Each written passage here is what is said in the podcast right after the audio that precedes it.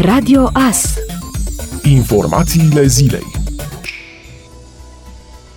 5 cazuri noi de infecție cu coronavirus la Târnăveni. Declarația îi aparține primarului municipiului Târnăveni, care a adăugat că aceste cazuri au fost depistate în zona Plopilor, Piața Obor, Mihai Minescu. Conform comunicatului dat publicității, originea focarului pare a fi participarea la slujbele Bisericii Penticostale de pe strada Cerbului din Târnăveni. Au fost sezizate Direcția de Sănătate Publică, precum și toate instituțiile abilitate ale statului, însă cei infectați refuză spitalizarea hospitalizarea. Fac un apel la populația Târnăveniului să se protejeze și vă asigur de implicarea totală a primăriei în gestionarea acestei situații, în care un număr limitat de persoane își bat joc de efortul de câteva luni al unui oraș întreg, a declarat în încheiere primarul Sorin Megheșan.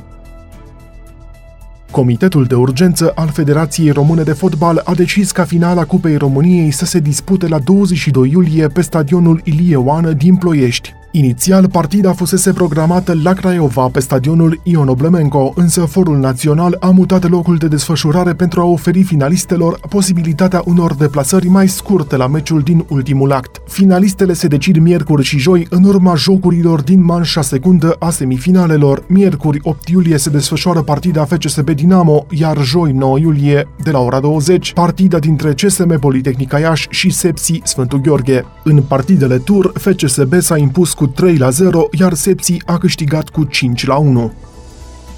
Austria emite avertizări de călătorie pentru România, Bulgaria și Republica Moldova, a anunțat guvernul de la Viena, care a invocat o înrăutățire a situației legate de COVID-19 în aceste țări. Orice persoană care sosește din cele trei state menționate trebuie să fie plasată timp de două săptămâni în carantină sau să facă dovada unui test negativ la COVID-19, a declarat cancelarul austriac Sebastian Kurz. De asemenea, vor fi suplimentate măsurile de control la frontierele Austriei cu Ungaria și Slovenia, a adăugat demnitarul. Sunt deja cel puțin 10 state care fie nu îi primesc pe turiștii români deloc, menținându-și deocamdată granițele închise, fie le pun unele condiții, fie îi obligă să stea 14 zile în carantină sau izolare. Măsurile cele mai dure au fost luate de Norvegia, Finlanda și Malta, în timp ce Estonia, Lituania, Letonia, Irlanda, Slovenia și Slovacia le cer românilor să stea în izolare sau carantină. Danemarca pune condiția ca românii să aibă o rezervare de cel puțin șase zile de cazare. România nu a fost inclusă nici de guvernul de la Londra pe lista celor 59 de țări considerate cu risc redus. Astfel, românii care merg în Marea Britanie după 10 iulie sunt obligați să stea în regim de autoizolare.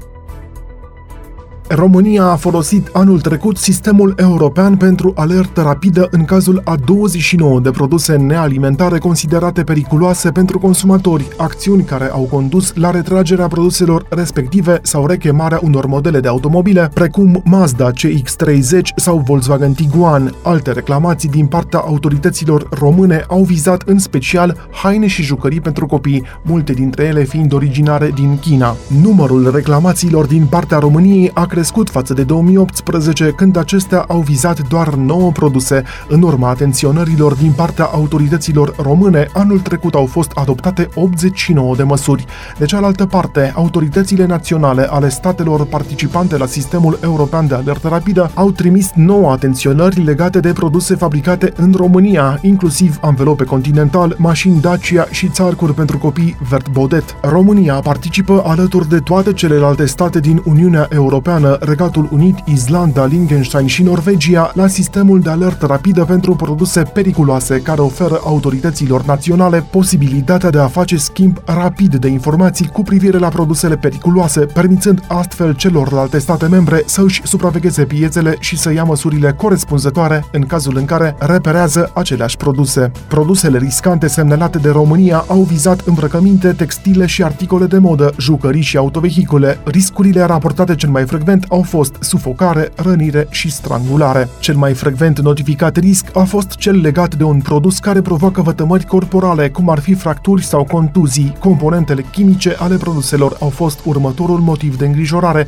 urmat de riscul de sufocare pentru copii. Comisia Europeană a lansat o serie de testări ale produselor puse în vânzare online în timpul pandemiei, măști, combinezoane de protecție, geluri dezinfectante, cu scopul de a se asigura că nu prezintă niciun pericol și respectă normele UE. Comisarul pentru Justiție a avertizat împotriva produselor uneori prezentate ca remedii miraculoase, care au apărut cu milioanele pe internet în timpul crizei provocate de noul coronavirus. El a denunțat comercianții care găsesc noi modalități de a exploata vulnerabilitatea consumatorilor și de a ocoli controlele existente în timpul pandemiei. La data de 1 iulie, 63 de notificări au fost lansate prin sistemul european de alertă rapidă privind măști și alte 10 notificări privind combinezoane de protecție, dezinfectanți de mâini și baghete de dezinfectare cu ultraviolete. În consecință, au fost luate măsuri de urmărire, iar Comisia a solicitat cooperare din partea principalelor platforme de vânzări online, între care Amazon, eBay sau AliExpress. Demersul a constat mai ales în a le cere să retragă foarte repede un număr de anunțuri și de produse de pe platformele online. Testele vor continua să fie făcute în lunile următoare pe produse legate de coronavirus.